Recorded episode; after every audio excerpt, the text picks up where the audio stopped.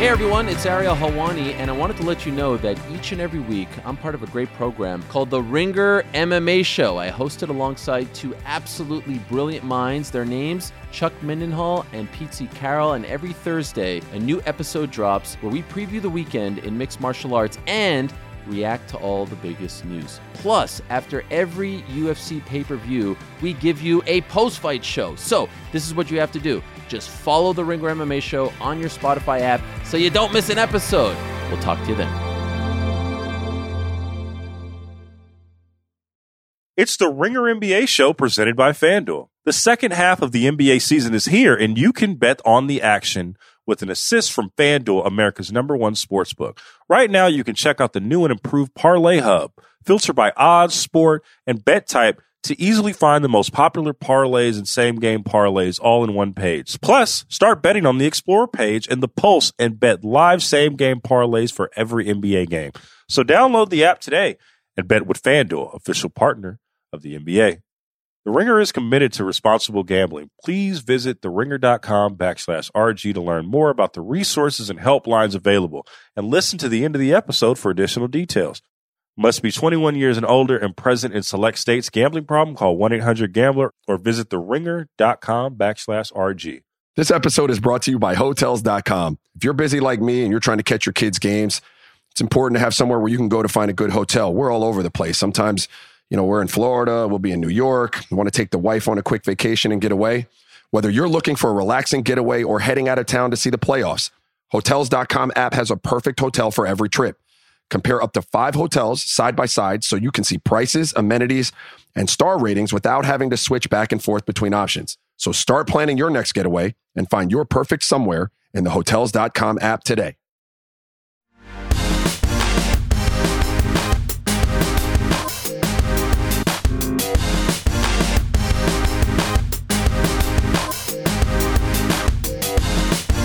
Hello and welcome to Group Chat. I am Justin Barrier, and joining me, still recovering from Michael Rubin's white party, Big Waz. What's up, buddy? I'm good, man.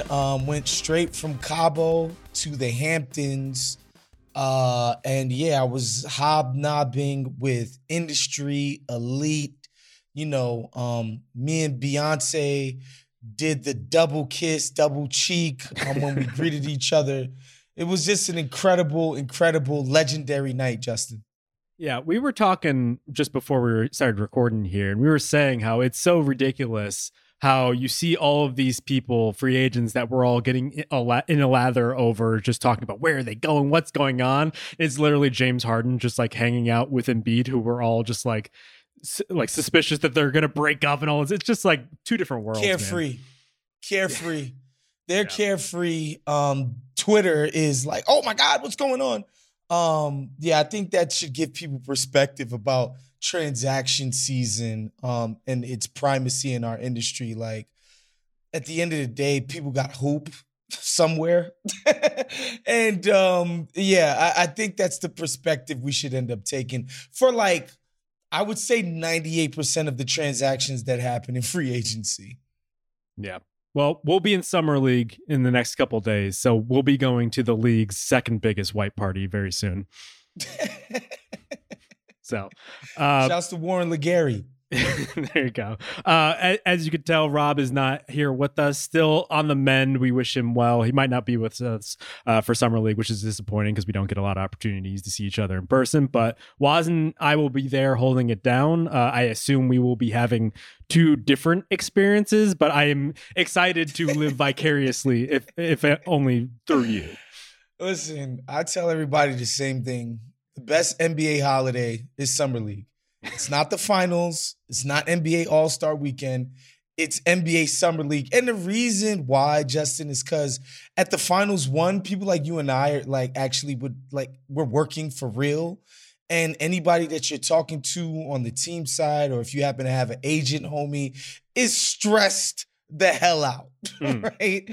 All-Star Weekend is just, I don't know, it's just a parade of corporate, you know, events or whatever, like some weird watch company or some tequila brand that's trying to be the next Casamigos, whatever. Summer League, what I love about it is Everybody is in a great mood. Hope springs eternal. Everybody just signed a great new deal. Everybody just had the free agent acquisition that's going to vault their team to the next level. Everybody thinks they're going to be the shit next season, and that attitude permeates the entire event. And that's why I like Summer League so much. And of course, Vegas.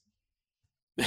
Right, just a little bit of it. Yeah, you see a bunch of NBA players just on the craps table. Daniel Orton, you know, playing blackjack, whatever goes on there. But dude, one time I was walking through, I think it was the Cosmo, and Sean Marks was walking, the GM of the Nets, with like three of what I assume is homies from Australia. And these Boston fans started heckling him. And him and his boys started giving it back to the dudes in the freaking, on the casino floor in the Cosmo. I was like, this shit does not happen anywhere else. It's awesome. Yeah. So we'll bring you the sights of sounds of Summer League, and also we'll be recording right after Wemby's debut or supposed debut on Friday. So we'll be back then. But first, we have to break down some of the free agency action and kind of deal with some of the ripple effects. Surprisingly, things kind of wrapped up pretty quickly over the weekend. I think it was only 2 days, and pretty much everything was done except for some of these restricted free agents that are going on. But we want to take a look at the next questions as a result of all of those signings, starting with our friend Damian Lillard, who finally issued a trade request. But unfortunately, it seems like the remnants of that situation are going to play out pretty slowly over the next couple of weeks. Here's my question to you, Waz.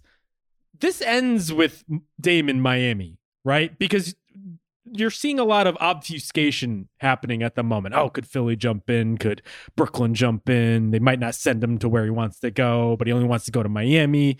But it seems like a lot of to-do to ultimately get to him in with the Heat, no? Yeah, I think that's it. It's going to be the Heat. At first, we were hearing this Brooklyn stuff, Brooklyn noise. And now what are we hearing about Brooklyn? They're going to be part of the facilitation of the trade rather than a Dame destination. Same thing with the Spurs, where it was like, oh, Dame might want to play with Victor Wembanyama for some reason, even though he just left a rebuild. Love and pop. A small market and like ridiculous.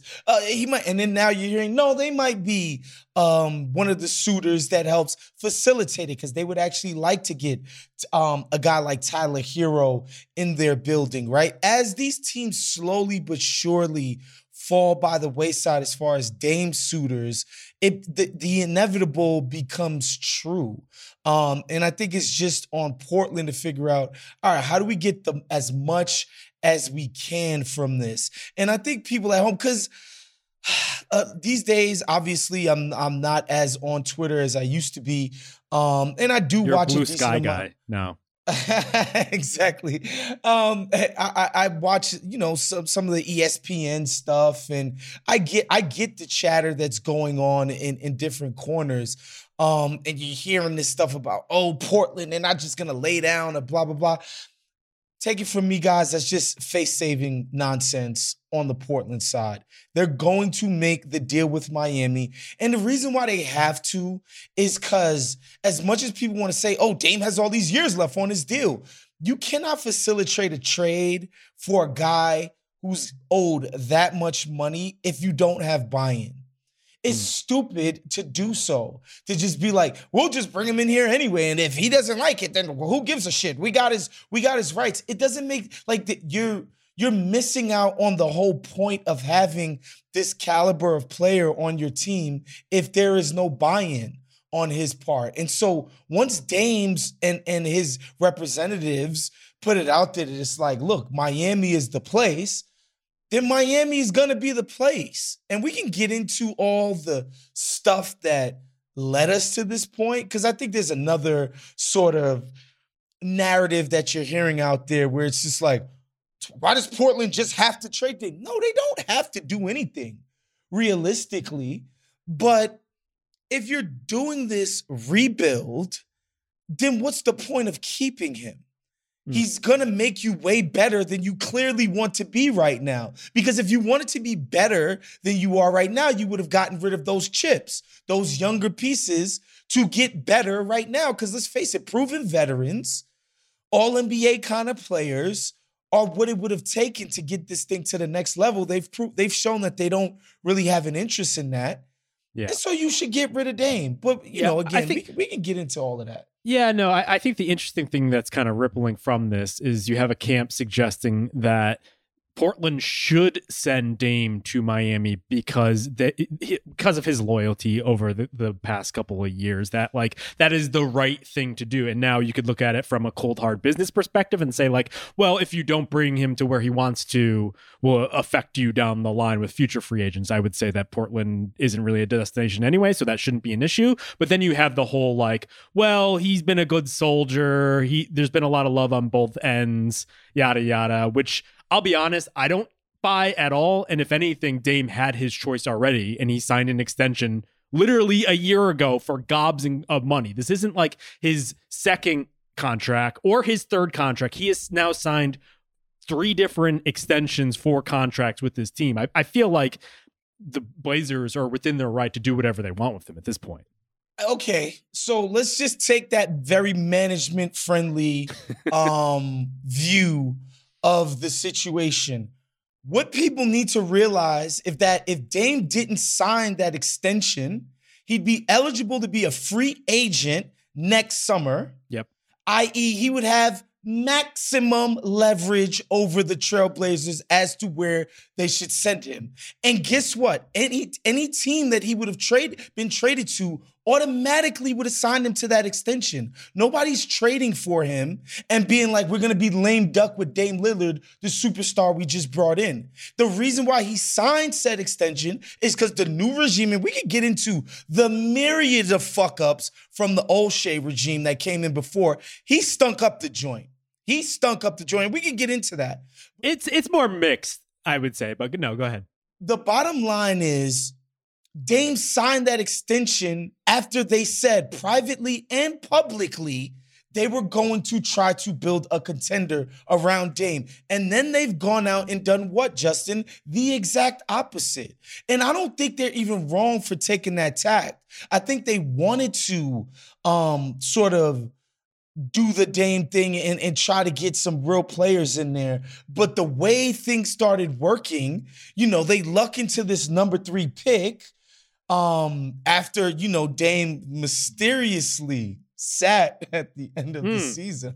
Right. I wonder why that was. Well, see, this is my point, though. Like, it almost seems like it's incumbent on him to see the writing on the wall and not just take Meningen's word for it that they're going to just, like, all of a sudden figure out this magical contender around him when they haven't in years past. And if you looked at the situation going into last season, and especially at the trade deadline, like, what are the pathways to this? Dame's not a dumb guy. He could see the writing on the wall. And so can't he see that there isn't a clear route to figuring this, like, magical contender that he's been on or, like, searching for so long? But you got to think to yourself, Justin, at the same time, like, this is a new regime. If you want to make it work in Portland, and they're telling you, again, it's a clean slate. It's not the Olshey regime. That guy got fired for a reason, right? So the new guys come in, and you want to give Cronin the benefit of the doubt that it's going to happen, and it just hasn't. And again, here's another thing that people need to understand. Of course, the Cronin and them understand why they wanted to do this sort of thread the needle 2-track thing with Dame, because he makes their freaking team a viable business. It's a premium product in that city because Dame is there. These are real hard dollars we're talking about, dollars and cents that Dame is earning for the freaking franchise. When people try to say, oh, he signed for all this quote unquote gobs of money. Hello, he's earned it for the franchise. Like, yeah. Again, we could talk about, again, the CBA dictates that the players, which in a given year is about 360, 400 guys in the league, share 51% of the revenue. And then you have guys like, say, I don't know, James Dolan inherited the team, and he's sharing that pie with who? That 49%, right? So when people try to act like he's trying to have his cake and eat it too. No, he's getting his just due for what he's done for the team. Like, they sell out every single damn game because of this dude. And that's why they didn't want to move him immediately, because they're not a viable product as far as selling the stuff to fans and season tickets and all those kinds of things. And that stuff matters. And so I'm not saying Portland has been a bad actor in this. I think they probably thought, maybe we'll see where it goes and we could probably swing this thing. And then it just didn't happen that way. And now these guys are parting ways. Yeah, no, I think on both sides, I feel fine about it. I don't like the painting of Dame as this like innocent victim who didn't know what he was getting into when he signed this extension. Like, yes, if you want the money, then you lose a little bit of leverage on the back end, and maybe you go to Philly as opposed to Miami, God forbid. And so, like, Justin, if he didn't sign that deal, and he forced his way to a trade, and also let's be real. He didn't have to sign it at the point that he did. He could have signed it later, like around, say, the trade deadline. Okay. Could have signed that same extension. And then he goes out, Justin, and has the best year of his career. He was going to get that money. He wanted to stay in Portland. Like, people are painting it as if this isn't Bradley Beal. This is the problem. People do this one-to-one, where it's just like, quote unquote, superstar asked for a trade. This ain't Brad Beal, bro. Brad Beal got overpaid by the Wizards. He wasn't worth that money to anybody else. Okay, he had to be on the Wizards to get that crazy max extension. A lot of logical actors would have been like, Brad Beal, we're 35 wins with you. We can be 25 wins without you and move on with our lives. A lot of teams would have taken that tack. This is not Dame. That's not the situation with Dame. Whoever he would have went to would have given him the extension. That's what folks got to understand. And this isn't like, oh, Dame. It's just like, guys, like, this is the way the business works, right? Yeah. I do think, though, that like, look at the deals that go out and get signed. Dame makes more on the extension because he did it with Portland, the team that he's been with before. No, and thus Justin, that's not true. He would have kept his bird rights if he demanded a trade without the extension. He would have got the exact same money if he leveraged the non-extension to move him, to get himself moved again. So if he's just going to get the same extension, then like, why even sign it? Because I guess is my point. He wanted to see how things would play out in Portland. Like, I think you seem to think that Dame never wanted to be in Portland for real. No, that's not true at all. I just think that if you accept the money, it's literally that's what the money is for. You just think he's stupid for extending his time with Portland because you think Portland is incompetent. No, I think he should do whatever he wants to, but I don't want to. I'm not going to feel bad for him now because he knew what he was getting into when he signed the extra extension. No, I don't feel bad for him because he's leaving finally. I'm happy for him. Sure. But if he ends up like in a non-Miami situation, like that was part of the deal. I wouldn't feel bad about that either. I'm happy that he's getting out of there. But again, people need to, like, when people think that things have been fantastic in Portland, and to be completely transparent, Cronin didn't do this. This was under Neil Olshey. The LaMarcus Aldridge situation, completely and utterly mismanaged. He had some sense that Dame was some superstar that like was trying to usurp him, yada, yada, yada. Of course, Neil Olshey never managed that relationship, never got these guys in a room together so that Dame could be like, bro, I'm just here to hoop, blah, blah, blah. He ends up leaving in free agency. 2016 free agency. They lose Batum, they lose Wes Matthews, they lose LaMarcus Aldridge, Robin Lopez. These are all legitimate NBA players. They bring in some scrubs. The 2017 draft, right? They did a good deal with Denver to bring in Nurkic. They got off of Plumlee. They got a first-round pick in the process. They ended up with 3 first-round picks. They ended up trading 2 of them to move up to get Zach freaking Collins, the second white big this guy just drafted in the freaking lottery. Meanwhile, the type of guys that you needed around Dame Lillard were all over that draft, a draft in which they had three freaking picks. Bam Adebayo, John Collins, Kyle Kuzma, OG Anunoby, Donovan Mitchell. All of these guys in a draft that these guys had three picks, they get none of them. Okay? The CJ McCollum situation, held on to him way too freaking long when everybody knew that wasn't going to work. This isn't like Monday morning quarterbacking, Justin. You remember, everybody was saying this, that the Dame and CJ thing wasn't going to work, but Olshey was like, I drafted CJ. He's great. Extend him. Keep him. Never swung the fences for a big-time player. And it just, you know, like these things actually happened. you know what I'm saying? I think I don't disagree with you. I definitely don't think they made the type of team around him that was on the level of some of these other teams. Collins had his moments, although he got hurt to the point where he had to just leave and go somewhere else.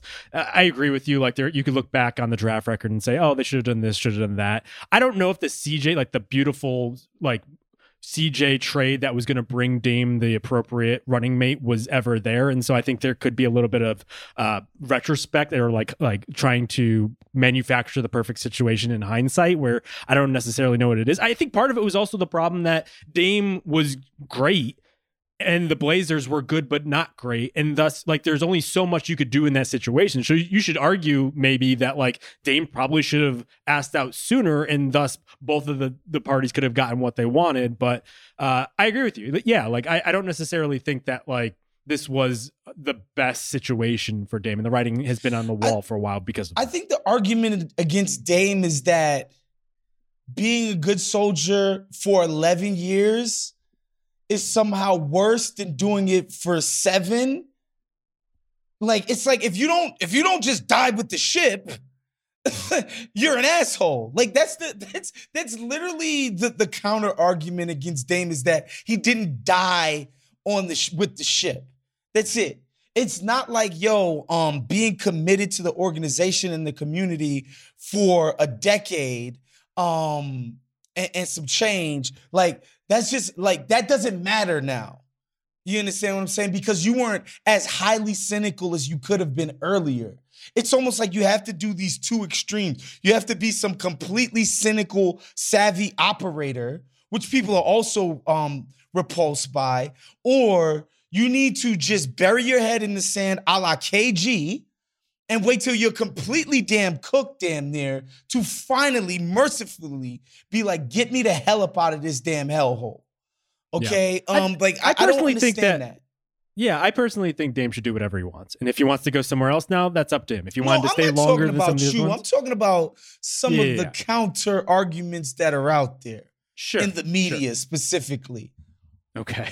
Well, we do find ourselves now on the precipice of a Dame trade. And even though we do think he's going to go to Miami, I do want to kind of talk through some of the other contenders in the mix here, because typically when a guy says he wants to go somewhere, he ends up getting there, right? But you do see certain situations like Paul George in Oklahoma City, for instance, is a prime example of like sometimes teams are willing to roll the dice and see what happens. And the one team you're kind of like watching out there is Philly.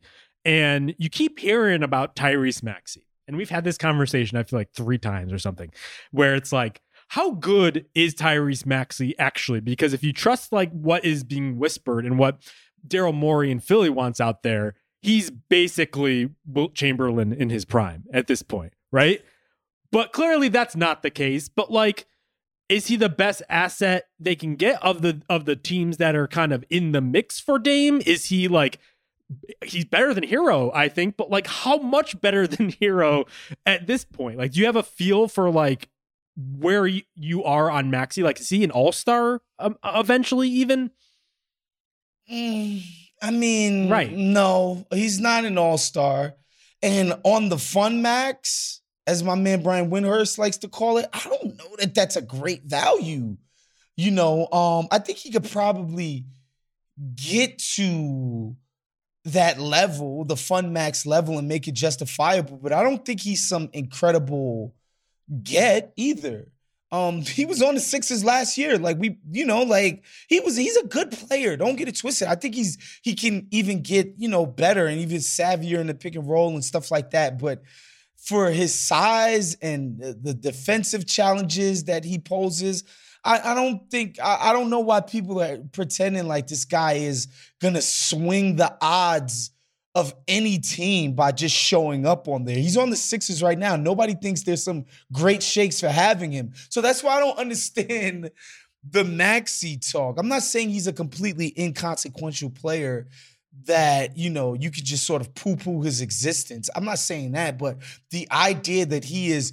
this is swing a Dame deal. Like, I mean, come on. Let's be real. And it's specifically for Portland, who, like, it's the Simons, Shaedon Sharpe, Scoot, Triumvirate. What are we doing with, like, what are we doing, guys? What are we doing with this? Portland is destined to just have a small backcourt in perpetuity. It's like, it's more generational than like a family with diabetes at this point, where it's just like, no matter what they do, they're going to end up with two small guards. Shaedon Sharpe is like 6'5", 6'6". You know what I'm saying? At least he's a legitimate wing size. Simons is kind of, he's not as short as Dame, but he's not as tall as Shaedon Sharpe. He's like, you know, he's like a tweener in that way, but yeah, I don't understand why Maxey is some huge, like, oh, this is going to be great when we get Maxey in there in Portland. That makes no sense to me. Yeah, the difference between Maxey and Hero isn't as great as I think people are making it seem. And I think Hero has been so diminished because now at this point people are acting like he's just a bum. But I think he's probably... the team went to the finals without him. I know, and that looks bad, but I think people forget that like this guy at the very least is a 20 points per game shooter who could be valuable in the right situation. I think there's a reason that Brooklyn would like to just acquire him for nothing just to see what he can be. And so I think there's less of a difference between those two, but I am curious. I want to go through the blue chip assets that a lot of these teams are offering for Dame, because this is really what it's going to come down to, the derby, if there is indeed a derby. So you have the Sixers seat in Brooklyn, the three teams that are most often mentioned in this race. And so I have down for the Sixers Maxey. I have Hero. Or I guess if you want, you could have their unprotected picks. They don't have many because of some are encumbered, but and you have Brooklyn, who essentially has the Suns picks. Which of those three, if you're Portland, are you like saying, that's the one I want? Probably. It's tough.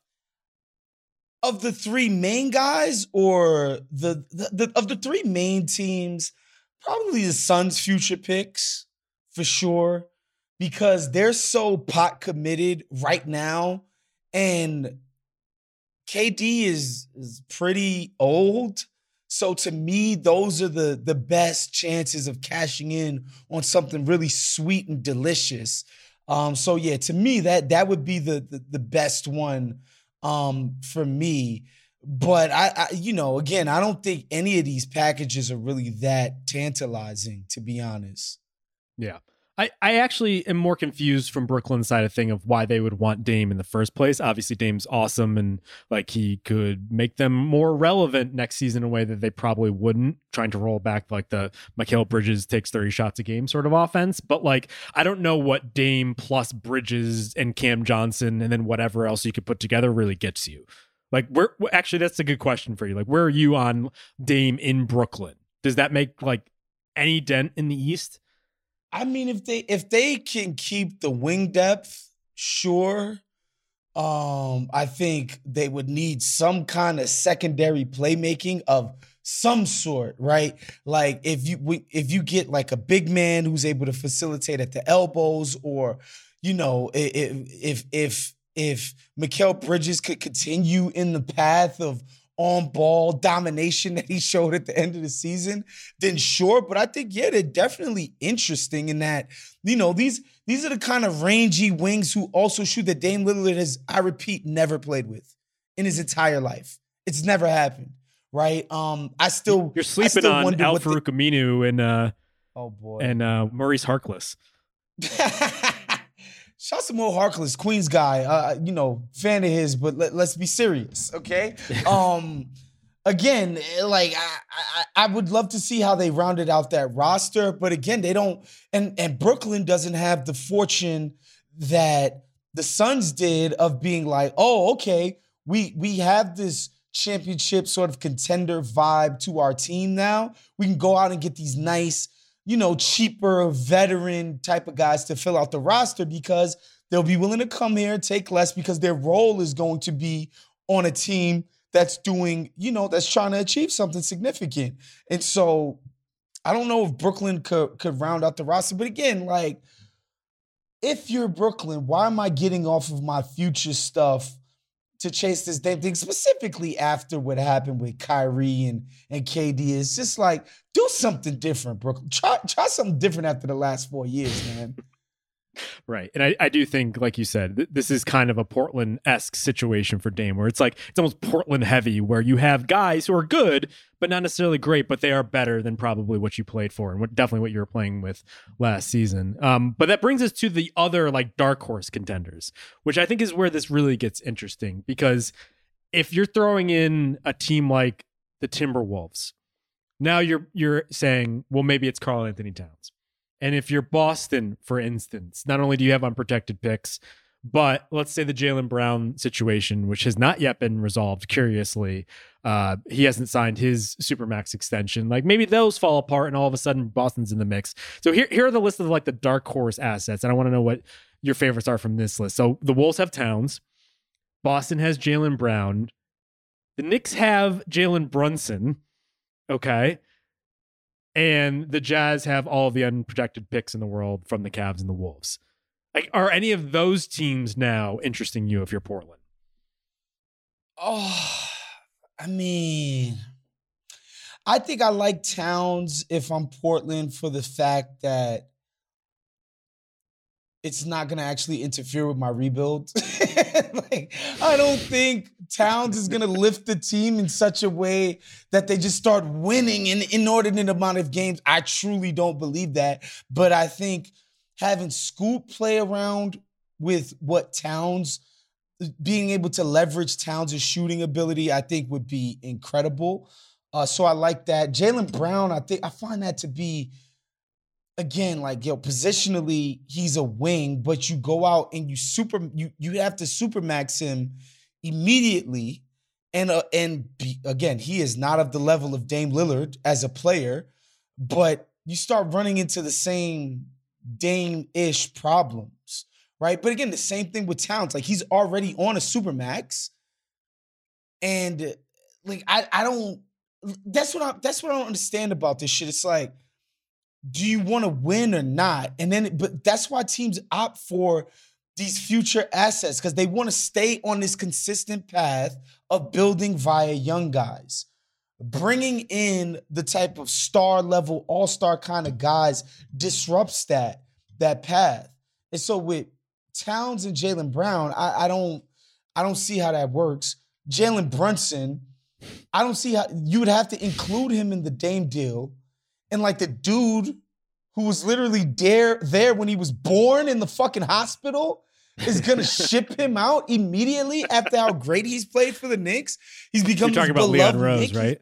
Yes. Like, he's just going to jettison this dude. Like, as heartless as the business is, that's not how those CAA guys operate. They kind of operate in this, you know, La Familia type of, and when you're in the family, you're in. Like, I don't see them doing that.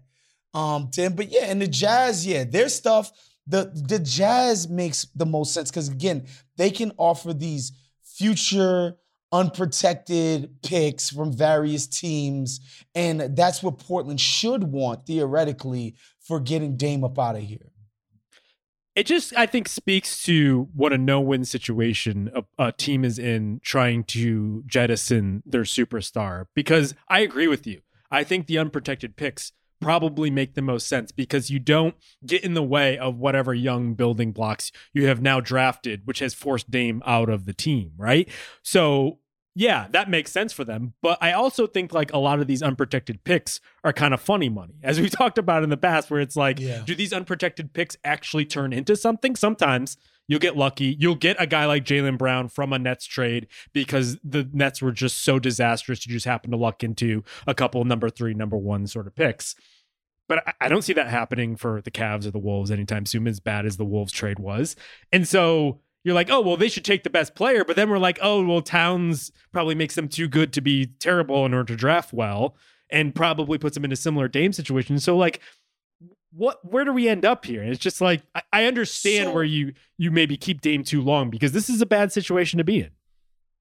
So I'll say this, for as bad as it is for teams, it's better than what it was when LeBron and Bosch and these guys are gut punching their teams, or how motherfuckers described it back then as gut punches, who left, quote unquote, for nothing. Now teams get shit for their guys who leave. I think that's a win for the team. Like, unless people want to say guys shouldn't be allowed to leave. You know, if guys are going to be allowed to leave, this is the best scenario for Portland, that they're actually going to get some level of value for Dame, instead of him playing out the string this year and just leaving in free agency next summer. You know, like, this is a better outcome for them. Yep. So much so, remember, nobody's going to be writing a Comic Sans letter after they get a bunch of future first-round picks for Dame Lillard, okay? Sure. People who are older than 12 years old listening to this will understand that reference. Yes, it will be a very flowery, Ariel fonted, just goodbye letter thanking Dame for all of his years. No Comic Sans here. But it does bring us to the other side of this, which is the players who want to be traded every 6 months. And that's ultimately where our friend James Harden finds himself. This is question number 3, if you're tracking. The first 2 questions took a while, but this is number 3. We haven't talked about the James Harden situation. I think I could guess where you stand on it, but I do want to hear it. Like, were you surprised when our friend James opted back in and is now, like, putting his fate in the hands of one Daryl Morey? Yeah, yes and no, because I was absolutely shocked. I remember I had my man Derek Bodner on the podcast, and I remember him saying they're not going to max out James Harden last summer before free agency and all of that. I was like, man, it's Morey. Oh, I feel like they pretty much got gun to their head right now. And he was like, bro, I got it on good authority. They're not maxing this dude out. And they didn't do it. Right. And then, of course, how it got spun was James was being, you know, he was being team first, allowing them to go grab PJ and this and that and team friendly deal. And, you know, it's going to kick the can down the road. But then, and I was like, OK, I guess they're just going to pay this guy the next summer. But then, Justin, on Christmas Eve, the previous Christmas Eve, we get this Houston stuff, which we know is coming out of the Harden camp, because why? Who would it benefit for it to be out there that Houston is a potential suitor for James Harden, thereby raising the price that it might cost to keep him? Obviously, that's coming out of Harden's camp, because it's to his benefit, right, to have more suitors, a.k.a. more leverage. So I'm just like, why does James Harden need to put this out if he's going to get paid? You know? But then, you know, you watch them in the playoffs and he stinks up the joint, but it's like, there's no better alternative to this. So I felt like he kind of had them over a barrel, but salute to Daryl and them for putting their foot down and being like, nah, fam, we're not paying you like a super duper plus star. No, we're not. And yeah. Harden had a temper tantrum and he opted into his deal.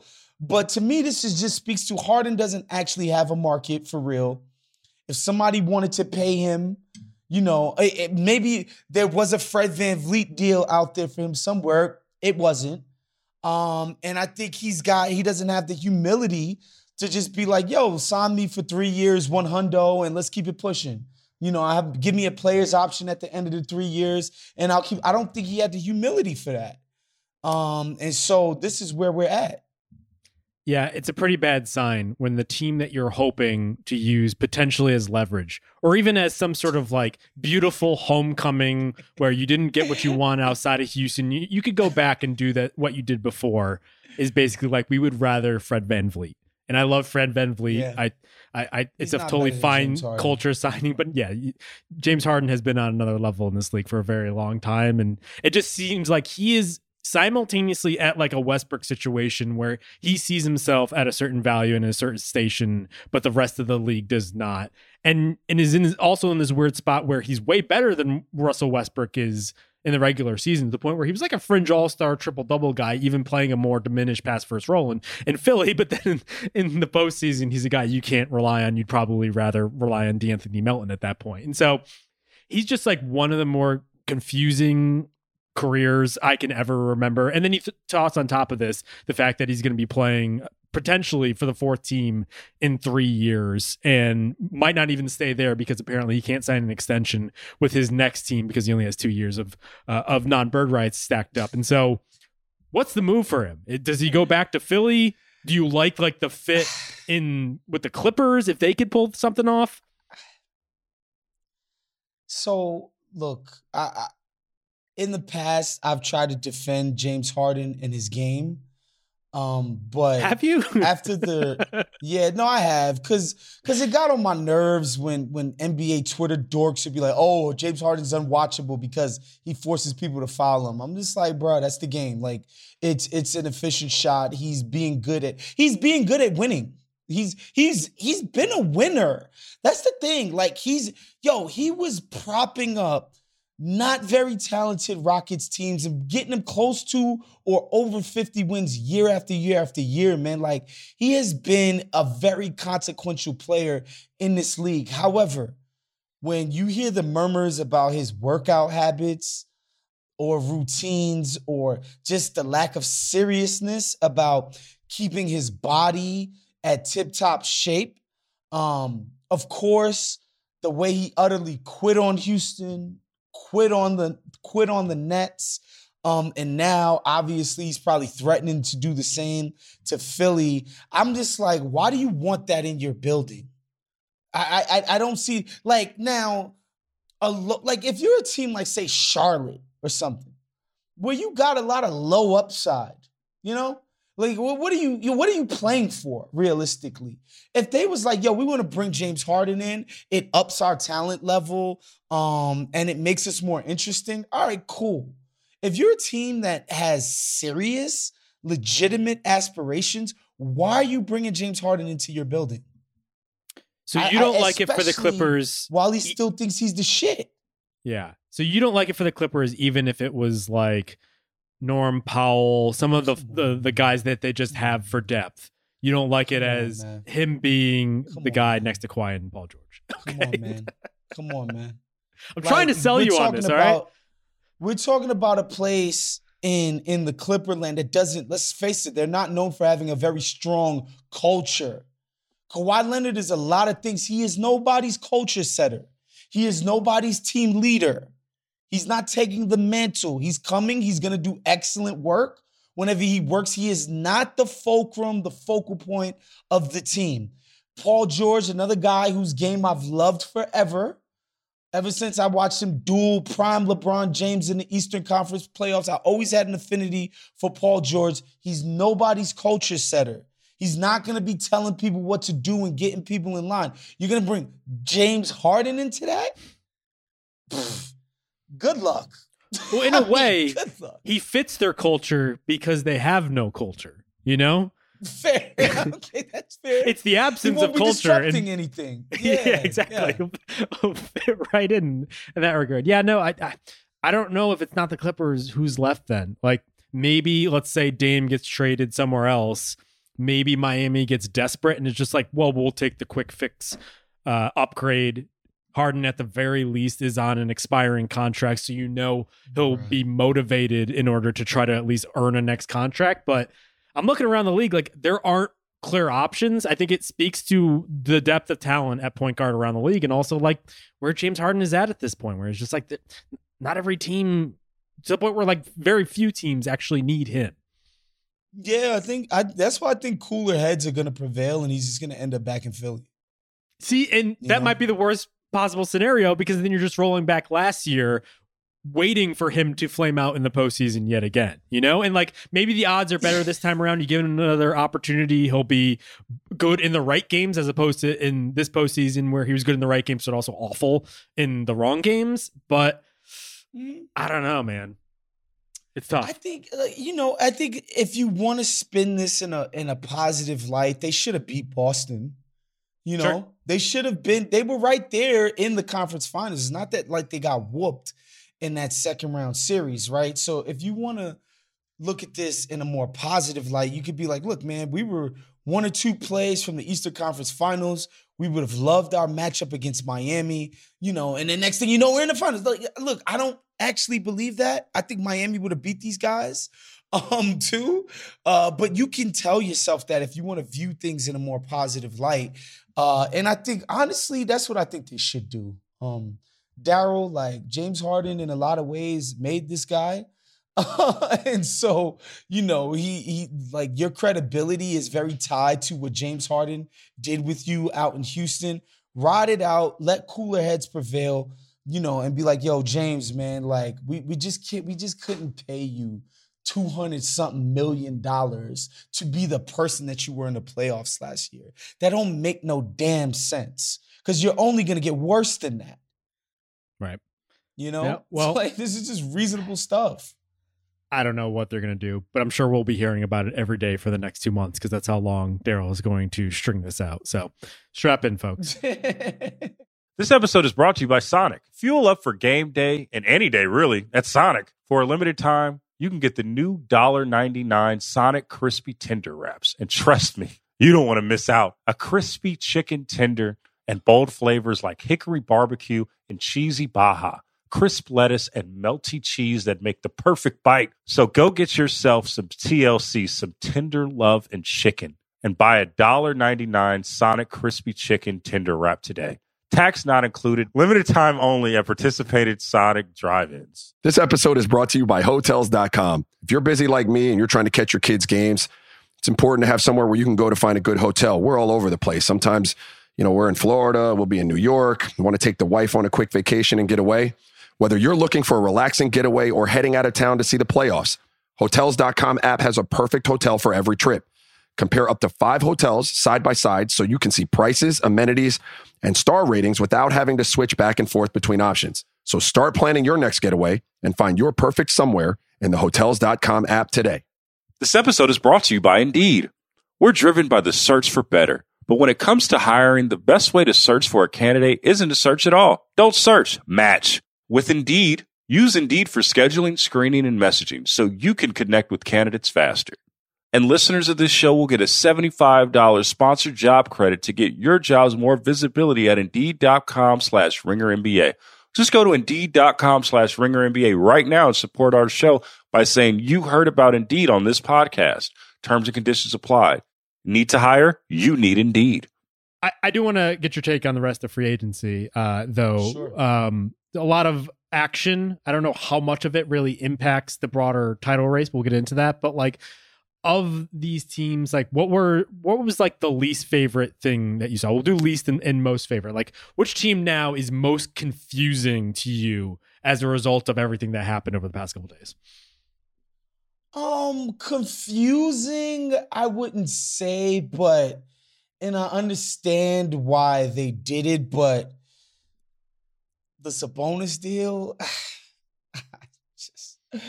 I'm not a fan of that.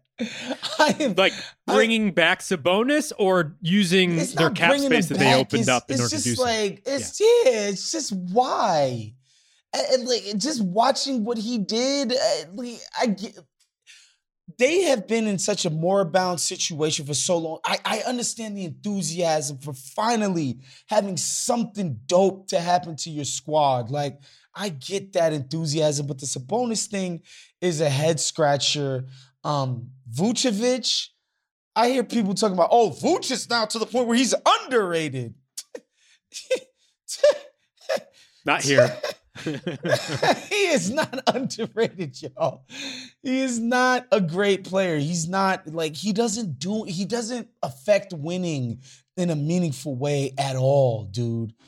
Just what he brings to the table is like some nice scoring ability, but he's not a dominant scorer. He's like a cool scorer, right? And so Vooch and what they're doing in Chicago, I'm just like, man, I'm not crazy about that. And I think the Rockets thing. A lot of people are just like, you bring in Fred VanVleet to be an adult and like culture, and you want to have the right guys around your team, which Fred VanVleet, one of my favorite players in the league, his story to get to this deal, it's incredible. I truly think his story is one that every hooper in the world should know personally, right? Because it's just such a cool story that he's gotten himself to this point.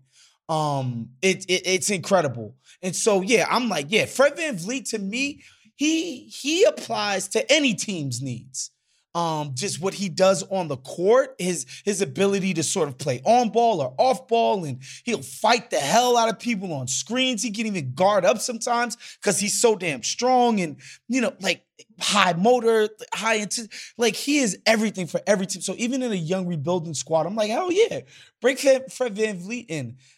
And as much as I thought, I told people Dylan Brooks was going to get paid. Nobody wanted to believe me. I'm like, this guy's the second team All NBA defense. Like he's literally one of the 5 best defensive players at his position, at a premium defensive position. He's the one you got to put up against Bron and Kawhi Leonard and Paul George and Jimmy Butler and Jason Tatum and all. Like, it's him, right? But goddamn, $80 million to do so. And the thing about it, too, is like, I don't think $20 million a year is unfair for a starter level wing, right? I don't think it's unfair. I just think, like, some of the stuff that got out of hand in Memphis was that he was there so early on the ground floor that the young guys, the more important guys, didn't feel like they had the standing to rein him in. And so Houston is so young. Like, who's reining this guy in? Maybe it is Ime Udoka. Maybe he is that big of a hard ass, and he's going to MF him to death and get that guy in line. Maybe that's the thing. But that's the one where I was just like, I thought this guy was going to get paid, but sheesh. Yeah. Mercy. I liked him as an underrated free agent who you could potentially steal around the mid-level, right? Like maybe whatever like shenanigans over the postseason just diminished his value to the point where people didn't see the good in Brooks. That like, yeah, like he didn't shoot too well, but he's still, like you mentioned, one of the best defenders at his position. This was not a bargain price. And so not only to get $20 million a year, but to get for 4 years. So now you're potentially encumbering like your future when guys like Jalen Green and Smith and whomever need to get extended. And so that's going to be pretty difficult. I don't know what they were thinking there. I guess in the best case scenario, these guys won't overlap with a lot of the other guys. They're more complementary to a Green and a Smith and potentially Amin Thompson. But I don't know. It just seemed like they were trying to buy class, and it cost them a lot of money to do so. I would put Strus in the same scenario where it's like, I really like Strus. I think like he could be good for a lot of different teams. 4 for $63. It's a ton of money. And as we've talked about before with the Cavs, like they need to fill that 3-and-D role. And so now they find themselves overreaching a little bit, which is like, okay, we'll see how it works. But on the back end, this could be pretty detrimental because this is probably your big swing to fill that 5th spot. So the reason I'm less down on that is that if Max Strus comes in and fulfills his role, he's worth that money to that specific team, right? He's not worth that money to a team going nowhere. But a team that has sort of contention aspirations and this gaping hole in your starting lineup was hindering you from actualizing that potential, I kind of see the logic in it. You know, if he's able to shoot it at 37%, you know, decent volume and give them the 3-point shooting stuff, I think that's cool. Like, I don't expect him to do anything with the ball in his hand, y'all. That ain't gonna happen. But if he's able to sort of take the top off of the defense in certain ways and open things up for these other guys, I could strain and see. But I think in a more just world, Justin, Dylan Brooks would have signed for like 3 years, 48, and Strus would have got the mid-level, right? He would have got basically the same deal that Gabe Vincent got. But because he plays at a more premium position, he got more, you know. But, you know, for whatever reason, these guys, they were like, yo, we need it. We need it right now. Because hold on, and just to say that again, I know people are like, yo, you got a hard on for Gabe Vincent, because I do. But like, I think Gabe Vincent was better than him in the playoffs. He was more reliable than Max Strus, especially on offense in the playoffs. So that's why. Yeah, he doesn't have the same track record shooting the ball, but like he was nails in the playoffs and a guy you could definitely rely on.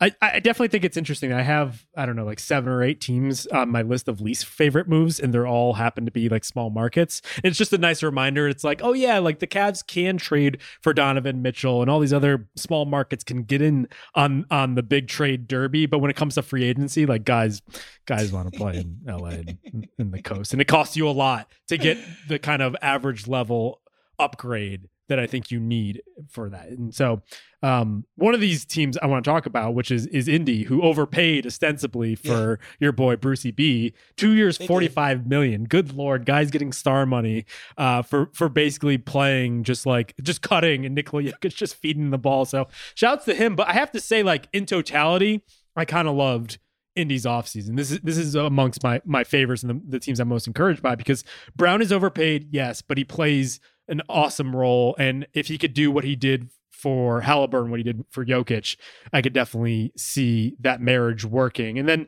getting Obi Toppin for basically nothing. Like, yep. I don't think Obi Toppin's getting Obi Toppin because Tibbs hates his freaking guts. That's it. Right, exactly. And it's not just that, it's because he wanted to play Julius Randle ahead of him. So you're compounding the issue in that, like, you have a player you don't necessarily want to be wedded to for too long, who is now blocking the progress of your young, I believe, number 8 draft pick. And now we have to dump him just because we can't fit in all these salaries. And we want to sign like the 9th Villanova Wildcat for our team, because apparently this is a whole reunion happening in New York for some reason. So, yeah, I like it for Indy. You know, I don't get it for New York. I love Indy stuff just like you. I loved them last year before they started losing guys to injury and stuff like that, but they played with incredible pace. You slot Obi Toppin into that. It's just a picture-perfect match made in heaven. I think, and to Tibbs' credit, I will say he's most optimized as some sort of a small ball 5 kind of player, and just defensively, he just never got it done. And we know how Tibbs, he's a maniac about that kind of thing. And so I understand the Tibbs part of it. I just think in Indy, he slots in with the temperament and the style of the team. And that's why God should be excited. And Indy will be a team that's appointment viewing for me on League Pass next season for that reason. I love the horses that they got. And then when they, you know, inevitably get my man Ayton up in there for Miles Turner, they're going to be cooking with gas. Right. What do you think about the Lakers offseason? Because I have them as another winner for me. Love it. Love it. Love it. Love it. Obviously, I mentioned my love of Gabe Vincent. Taurean Prince is somebody who I've always been enamored with, because he's kind of a junkyard dog kind of guy, but will make an open shot, which is kind of rare for those type of players. And so just a perfect type of guy that you typically can slot around what LeBron and AD are doing on pick and roll. I think some people winced at the Rui Hachimura number. I think that number is indicative of a guy that is not quite as supernova as he was in the playoffs, but also not as ridiculously inconsistent as he was in Washington. And I think that guy is what that number is indicative of. Because I think the play that he was in the playoffs it's Miles Bridges territory. You know what I mean? Miles Bridges on Phoenix, I mean. Like, it's that. We're going towards that territory in payment. So he didn't get that. He didn't get $100 million. But, people who watched him for years with the Wizards would be like, if that's all you're going off of, it's a completely ridiculously insane contract. But I think he found something last season. And, of course, Austin Reeves, our savior. Lord and savior. Our Lord and savior, Austin Reeves. Obviously, I'm happy he's back, and they got him at a reasonable number, legitimately their third best player last year. D'Angelo Russell, I mean, whatever. I guess, you know. Like, you retain the asset. Like, yeah, it's fine, and I think the number is what it is, and you know now you get repackaged, repurposed in some other deal if they so choose to down the line. Yeah, they have options now. They could just roll back what they did last season or at the back end of last season in the playoffs and just be that like quality team. If they find like they want to and need like a major upgrade, they now have some contracts that seem movable and you can put them together, that they're not long and they're also not bad players, like with Hachimura, and even Russell's on a 2-year deal. And so like they have flexibility in a way that they haven't had in a long time. And like worst case, LeBron just plays 50 games and AD plays 50 games and you just pace them out through the regular season.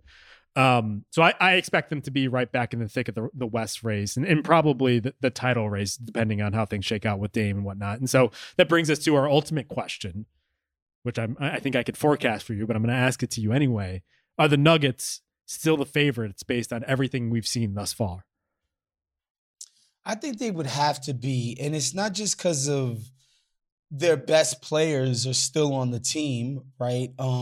Their top four is still on the team. Losing Bruce Brown sucks. Losing Jeff Green sucks. Losing Thomas Bryant doesn't suck that much.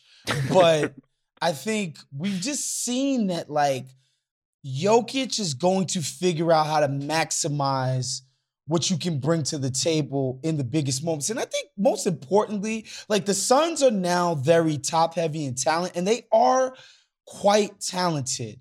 However, when the going gets tough in the playoffs, do you, Justin, think they will have built enough continuity and trust within what their shit will be eventually and ultimately to beat the best teams in the biggest moments? I personally don't think that's going to happen. I think between the injuries that KD is probably going to sustain and, you know, what you have to do to build this continuity, I don't see it happening. But, you know, I could be wrong about that too, you know, but I just think the Nuggets, they still have their best players and they have championship equity, continuity, biggest moments. They can trust one another and lean on each other in a way that these cats in the West, man, I just don't see it for them. Yeah. I feel like the Suns are an 8 and trade away from being at the same level as the Nuggets. I think this is helped by the fact that the Nuggets had probably a pretty bad summer thus far. And the fact that they brought back DeAndre Jordan like within seconds is a little curious to me. And like getting Reggie Jackson. DeAndre Jordan got big minutes in the final. He played real minutes in the consequential should minutes he have? In one of those. Is the question. He got a block shot. It was like, what in the hell is going on out there? I know. I am a little like kind of waiting to see with Calvin Booth making some of these decisions for the Nuggets, because like you could look back even on the Bruce Brown contract and be like, oh, did he really like foresee him having this major breakthrough, or is this like an undervalued contract on the market that he just kind of gave a flyer to? But so like I don't know. I don't love what they did, but they have had the success drafting, and Christian Brown and Peyton Watson, people are high on him. Like we'll see with that. And so that's why I would say the Nuggets are probably still there, but the Suns for me are like they're right there. And I think either Ayton needs to have a breakthrough under Frank Vogel that he didn't have under our friend Monty Williams. And maybe that's just like having a new voice or whatever, maybe just like turning the page there, or actually trading him for 2 quality rotation players. Like I love the Miles Turner trade. I think that makes sense for both parties, but like you need someone to actually try to box out Nikola Jokic. And until I am sure of that, I'm not ready to put them on the same page, but like I think they're right there, and then probably the Lakers would be right there underneath them. So it's going to be interesting. But any talk about like the Suns being like not being able to figure it out because Beal's too duplicative of Booker, like I think that's all bullshit. I think they're going to be good. Yeah, I'm not buying that their talent, quote unquote, doesn't fix. I think it's all of this sort of ancillary stuff, right? Continuity stuff, injury luck, that kind of thing, I think is what could hold them back potentially going forward. But they have a team that is capable of winning the championship. There's just no doubt in my mind about that. Yeah. All right, let's wrap it there. We'll be back on Friday, coming to you live after the debut, hopefully, of our friend Victor Wembanyama. Thank you to Isaiah Blakely on production. We'll see you next time. There's a lot that could impress you about the all-new Honda Prologue EV. True, it's got class-leading passenger space and clean, thoughtful design and intuitive technology. But what really sets the Prologue apart from the competition is that it's more than an EV. It's a Honda. Honda, the power of dreams. Visit honda.com/prologue to learn more. This episode is brought to you by Lululemon. Guys, if you're ready for a new pair of pants, try one of Lululemon's ABC pants. They're made to make you look and feel good. And there's lots of different styles to choose from. My favorite, because I walk around LA every day, I like the joggers. I'm not jogging, I'm just walking fast. But if you're working out, I would try them out. And if you want something a little sleek, maybe business-like, maybe try the ABC Slim Fit Trouser. But I am a joggers guy. Once COVID happened, I was just like, I want to wear jogging pants and joggers and all kinds of soft pants as much as I possibly can, especially when I'm working out. Ultra comfortable and versatile. ABC pants are really in a league of their own. Buy a pair right now at lululemon.com.